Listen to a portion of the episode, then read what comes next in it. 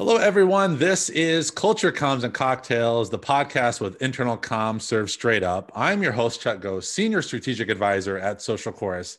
And on this episode of Culture Comms and Cocktails, we have Kristen Cronin, Administrative Vice President for Employee Communications at M&T Bank and charcuterie artist, which we'll get to that at the end.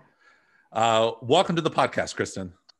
Thank you so much for having me. I'm coming to you live from snowy Buffalo, New York very cold here, but excited to be on. Thanks. And it's nice to meet you. That's my one charcuterie pun that I'm going to throw in for, for the for the whole podcast, and then we can get into the rest of it a little bit later. Uh, I mentioned that you are at M&T Bank. Uh, describe to us a little bit about the role, your career progression, and something about M&T Bank for people that may not be familiar with the company. Yeah, so I have been in M&T for seven and a half years. And I grew up in marketing communication agency lifestyle. So when I came over to M&T, it was, it was a little bit of a culture shock. Um, we're a community bank. We um, are in seven different markets across the East Coast. And I, my first task was to work on online and mobile banking and to sell the idea of doing a tablet app to the executives at the bank.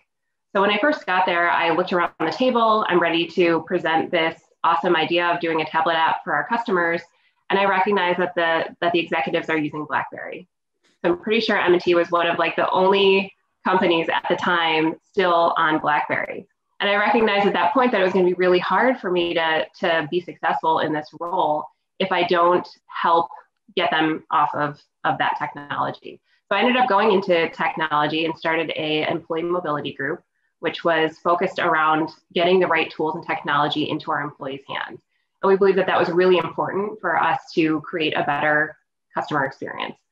So throughout my, my career at M&T, the, having the employee experience at the center of everything that we do has really been at, at the heart um, my passion. And as I sort of navigated through technology, I went back into digital banking. I helped launch Zelle. Um, so we, we did end up um, creating a much better experience for our customers when it came to mobile. But the, the challenge with that was we recognized that a lot of our frontline employees, so if you walked into an M&T branch and you pulled out your phone and you asked them a question about mobile, they really were disconnected to what we were doing online. Um, so I created a digital ambassador program to help explain and train our employees on the digital offerings so that they could then you know, provide that to customers. And I recognized that there was a really large disconnect at the bank with all the different initiatives and all the things that were going on and what our employees actually knew about them. So at the time, I was asked to help communicate some of these initiatives, and a podcast was thrown around. And I decided I was going to create a podcast um, designed for our employees to feel connected and empowered to all the things that were going on across the bank. So um, I started our internal podcast called Meet and Talk off the side of my desk while I was in digital banking, and it started to organically grow. And one of the biggest challenges that we had was that the we didn't have a platform for things like video, podcast, for all these great stories to be told. We didn't have a platform um, that was suitable. So we were on a 2010 platform. I called um, the head of our internal communications at the time, and I said, you know, I I think I have this this thing, this channel that's really catching on and I don't have a great way to display it to our employees. Um, do you mind if I come into your group and revamp our entire intranet and the way that, that we communicate? Um, so the, the role was drawn up. Uh, I moved over into internal communications and I'm now our internal communication product owner. And we just recently launched Community One, which is through Social Chorus, and it's really helped transform our communication. So listening to you talk through all that, is there anything you haven't done at the bank? Um, financial banking things.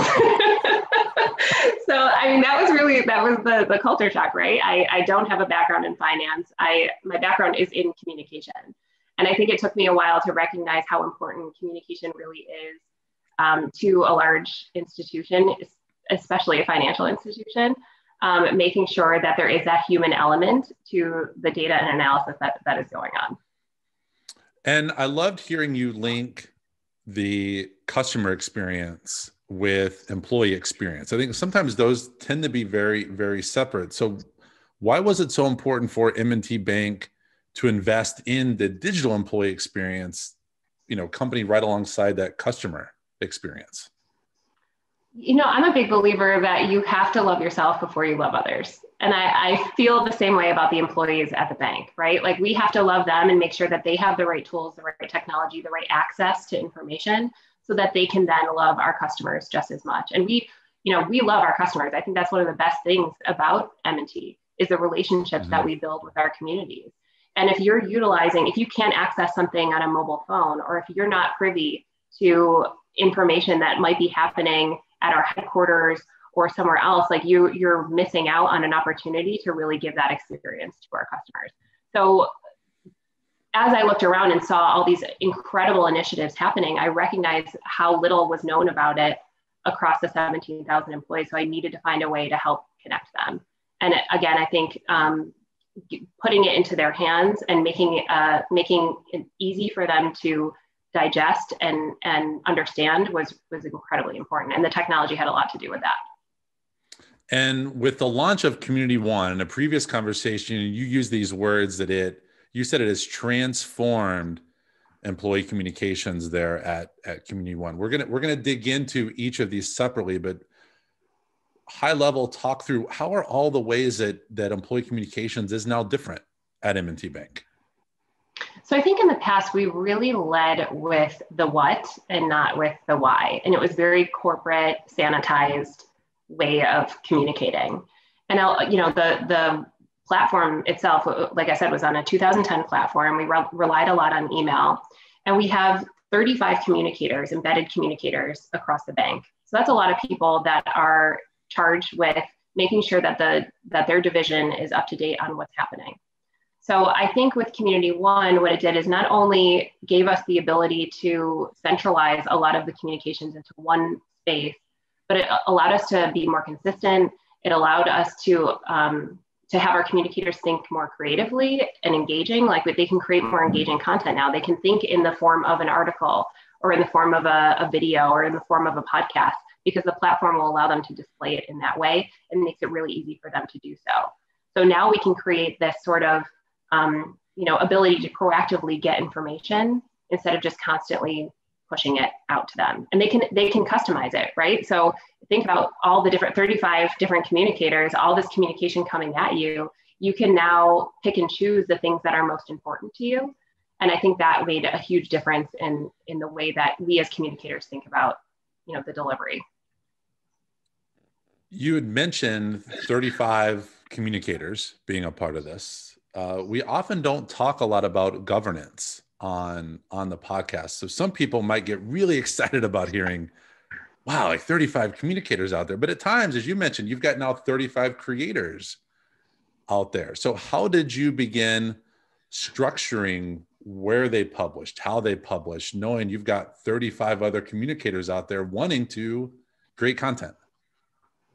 Yeah, so we started this integrated community communicator community and that was pulling first of all we were dispersed across the organization. A lot of us didn't um, we we met within our own divisions and not together as a cohesive group. So we started pulling people together throughout the community one launch and effort to bring them along to get their feedback to make sure that the system itself was going to deliver on the things that they needed to communicate. So pulling everyone together was the first step. The second step was sharing best practices and putting some guidelines and governance around what's working and what's not. So I think what's been really interesting and fun, and again, giving this, giving them this landscape to be able to play and create, um, ha- we've seen really great things come out of it. So we had one, um, our technology group as an example, they did a giveaway. So if you followed their channel, um, you were entered to win like a, a, backpack or something along those lines. So it was a really great, fun, engaging way to leverage the platform and to gain followers. So we brought that to the communicator group to say, hey, here's a great way for you to start thinking about your channels and to start bringing people in on. Um, we've also been working really hard on a channel strategy. So we've been um, focusing on the key themes that we want to communicate as an enterprise. And we've been trying to align our channels and align our communicators to start thinking through ways that they can bring stories to life and bring these initiatives to life utilizing Community One. So we've created some structure, some guidelines around it, some best practices. Um, Social Chorus, I think, is, has done a great job of showing up, giving us um, ideas. Like if we bring to them, like, hey, how can we do this? Social Chorus comes back to us saying, here are five ways that you can leverage this platform to its fullest extent. Fullest extent. Um, and that's really helped us, you know, put some structure around what we're doing. And and then with, with so many different endpoints available, we have customers who who love the email part and the web experience part, or oh, we already have an intranet, we're putting content amplifiers in that part. You had previous conversation mentioned mobile being so crucial and beneficial to M&T Bank. Why why that? Why that one endpoint? for the organization? We really have have not had anything employee related mobile. What are, we do have like our HR platform that was probably one of the first that came out as a mobile off network application. So mobile for us has always been a challenge, especially when we're even like reading emails or um, viewing a video. You know, it was it was something that always had to be done on desktop. And when I thought about the podcast, people don't typically consume podcasts on a computer. Some people do, but most people are listening to it on Apple Podcasts or from their phone or while they're driving, while they're running, while they're eating lunch. So it was really important for us to give content and deliver content in a space that people typically utilize. So our we've been really trying to push mobile app. It's definitely a change of behavior. I don't think a lot of people are used to having that ability to access something off network in a creative, engaging way. Um, so this has really been the first time that we, you've been able to watch a video or listen to a podcast from your phone that's internal, internally focused. Um, it's also really helped us with our sharing. So we've been really encouraging sharing the incredible stories that are that we're now highlighting across the bank onto social platforms. So when you're using something like the mobile app, it makes it really easy for you to share a story to LinkedIn or to share it to your Facebook or your Instagram and really showcase and show off the culture and community that M&T, M&T is. And then with that that company advocacy element of it, the first time I crossed paths with you was seeing you share something from Community One on on LinkedIn. Are you starting to get a sense for what employees like sharing that, that the team is creating? And what is also not Bills Mafia or Buffalo Bills related that they that they like sharing them? Like, I was going to say what, that. What do you get excited about? We do a lot around we did a lot around so we were we have the ravens as well. So we're in baltimore um, we're the sponsor of uh, the m&t bank stadium in baltimore. So we had a, a, ravens versus bills sort of thing going on when they were both in the playoffs. But um, we we have a channel called your voices. So a colleague of mine had started that up and you know it really features very personal um, blogs of our employees and that those, whenever we feature anything like that, they'll get over 100 likes and comments because I think people, you know, first of all, we're all dispersed, right? We're working from home now. It's really hard to make those personal connections. And having these blogs has been really great to get to know your colleagues better, um, get to know something about them that you may not have known before, maybe learn something from them. So we find that those are probably the most um, engage, we find the most engagement when we're featuring a blog about an employee. Um, the sharing aspect, though, I think anytime we do any video or anytime we do podcasts, like people love listening and, and seeing those things. Um, so we found a lot of engagement if we share those externally as well. And then, you know, when we think about all the, the, all the different types of content you're creating, you had mentioned this podcast, which we'd be remiss on a podcast not to talk about your your podcast why do you think that particular form of content has been so successful with the employees at M&T Bank? Is it is it the novelty of it, or is it this is a this is just a brand new way that the company is communicating with them? I think what I've been doing is just giving amplifying voices that may not have been heard before. So that's the first thing. And then the opposite end of the spectrum, it's giving people access to our executives that in a, in a way that they may, may never have seen before. So it's almost humanizing, um, you know, our president, our CEO, our office of the chair.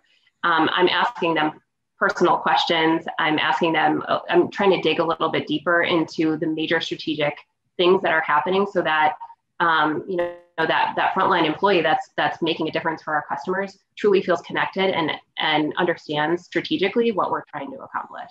Because again, I think it's all related.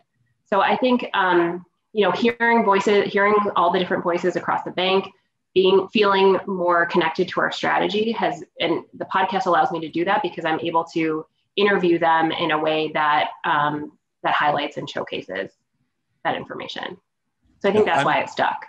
I'm, I'm obviously very biased on the topic as we're here recording a podcast because i think it, it gives organizations a chance to go so much deeper into topics and deeper in the strategy. And i loved your comparison of, of or use of the words other voices new voices or perhaps it's more localized voices people that they maybe only seen their picture before. And just hearing that person's voice adds depth to it. So certainly i, I love encouraging employees or, or communicators to do podcasts for employees. And i applaud your success on it.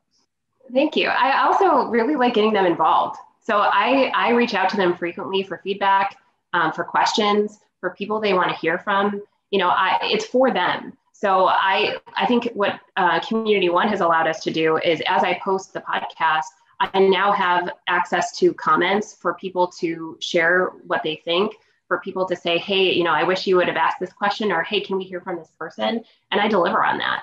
So I've created almost this community of followers that now can, um, I'm, I'm like the conduit between the people of the bank and the executives of the bank. And, and being able to amplify those voices has been incredible.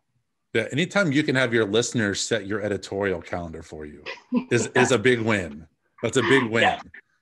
Um, totally. Next thing, next thing I want to talk to you about, and, and, and we sort of touched on this topic, but I want to go deeper into it. You know, I've seen and other past guests on this podcast have talked about how the the meaning behind their program, what started out as a news and information app or news and information program, became more of a sense of community, or that's what they wanted out of their platform.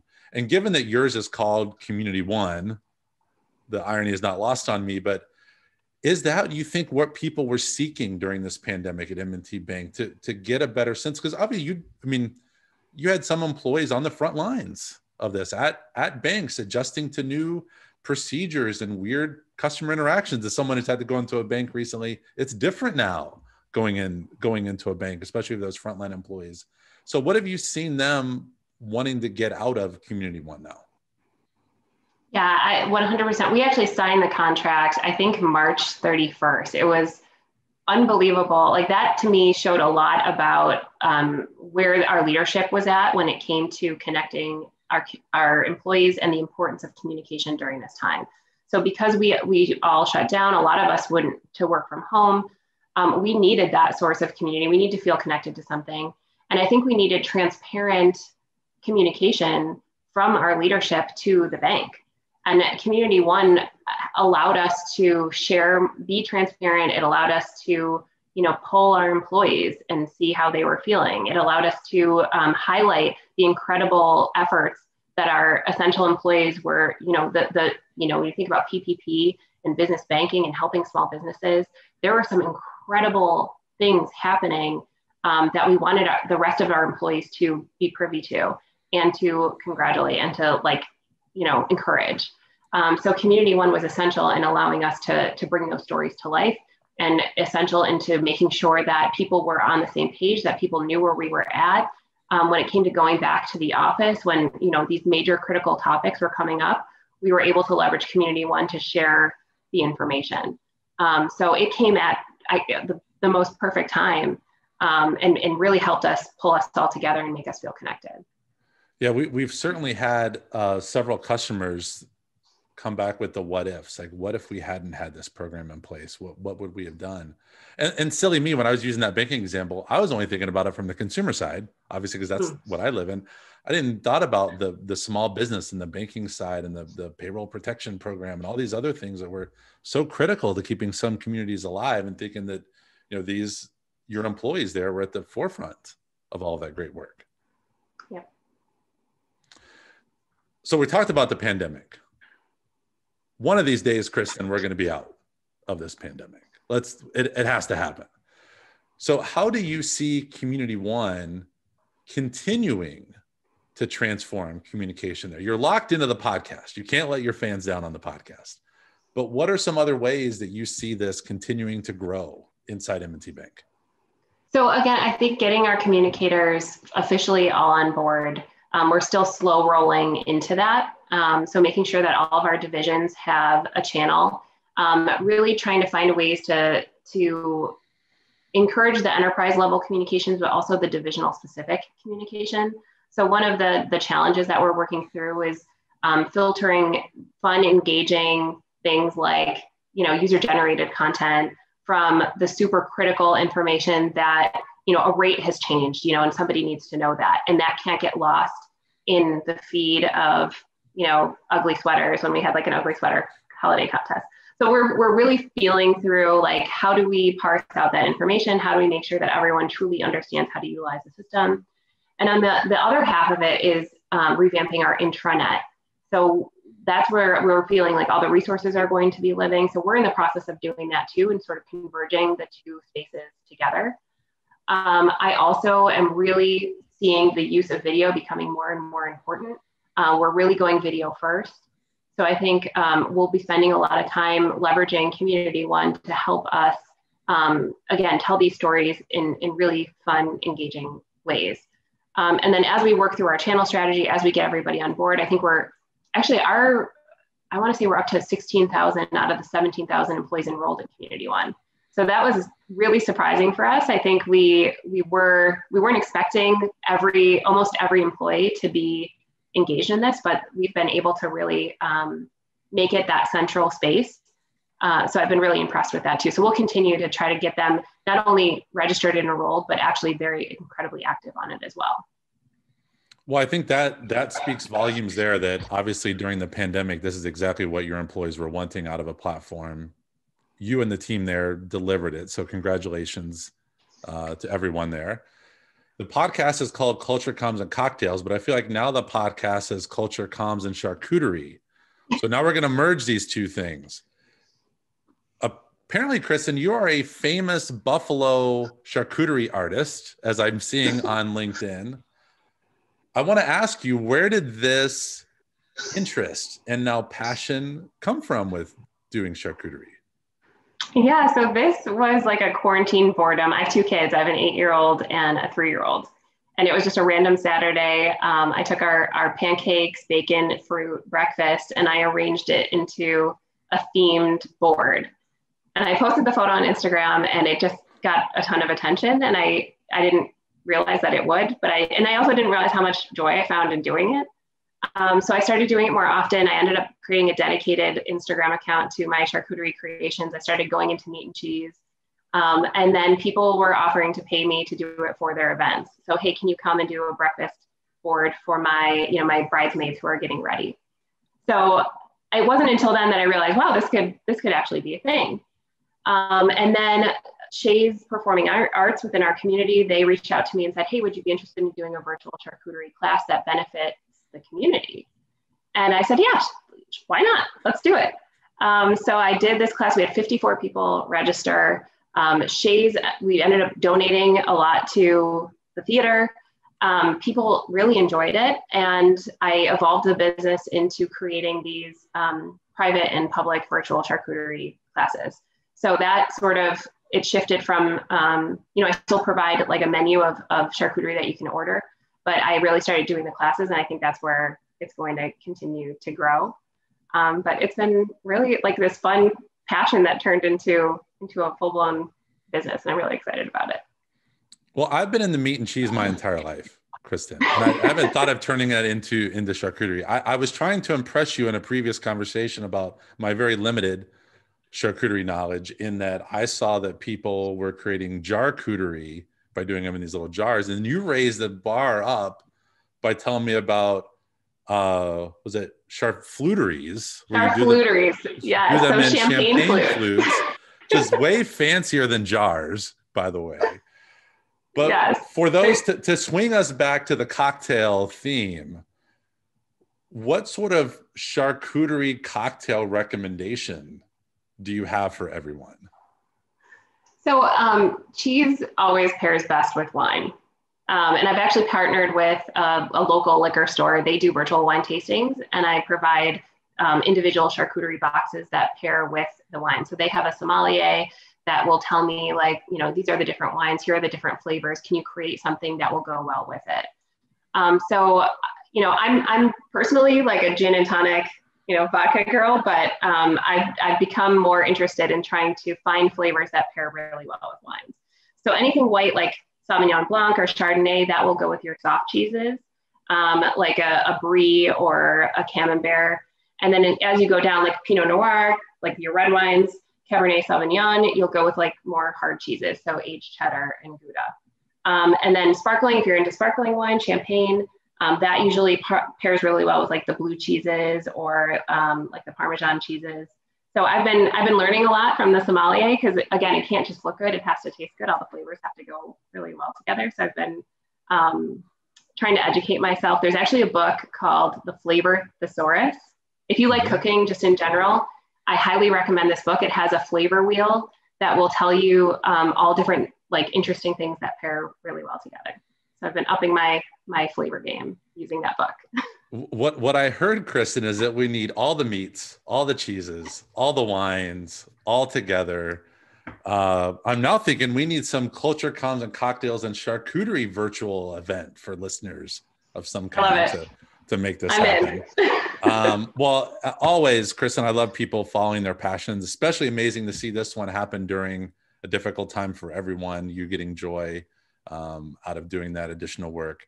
Again, congratulations for all your success, personal success, and organizational success at M&T Bank with Community One. And thank you for being on the podcast. Thank you so much for having me, and thank you to Social Chorus for transforming our the way we communicate. It has meant the world to us. So thank you so much. The partnership has been great. That's our job, Kristen. That's our job. Thank you so much. Thank you. If you enjoyed what you heard from this episode and want to check out others, find Culture Comms and Cocktails on Apple Podcasts, Google Play, Spotify, or wherever you like to listen. And when you do, hit that subscribe button so you don't miss any future episodes. This has been Culture Comms and Cocktails, internal comms served straight up. Thanks for listening.